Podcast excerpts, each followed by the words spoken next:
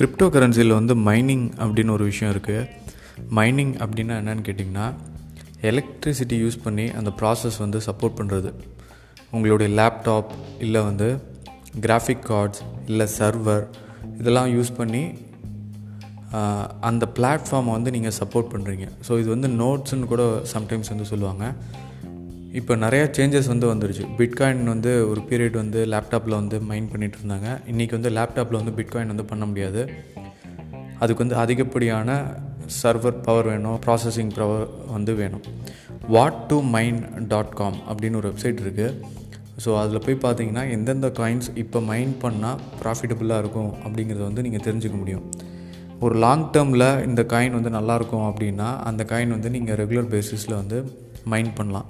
So என்னுடைய idea வந்து என்னென்னு கேட்டிங்கன்னா, இப்போ லேப்டாப் யூஸ் பண்ணி ஃபஸ்ட்டு இந்த ப்ராசஸ் வந்து எப்படி நம்ம தெரிஞ்சுக்கிறது அப்படிங்கிறதுக்காக தான் இந்த எபிசோட். ஸோ இது வந்து ஃபஸ்ட்டு திங் வந்து what to mine dot com இந்த வெப்சைட் போய் செக் பண்ணுங்கள்.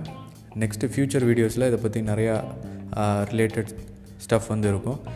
இப்போதைக்கு வந்து ரேவன் காயின் அப்படின்னு ஒரு காயின், இது ரொம்ப ஃபேமஸான ஒரு காயின், டுவெண்ட்டி சென்ட்ஸில் இருக்குது. ஸோ அதை வந்து எப்படி மைன் பண்ணுறது அப்படிங்கிறத வந்து நம்ம செக் பண்ணலாம்.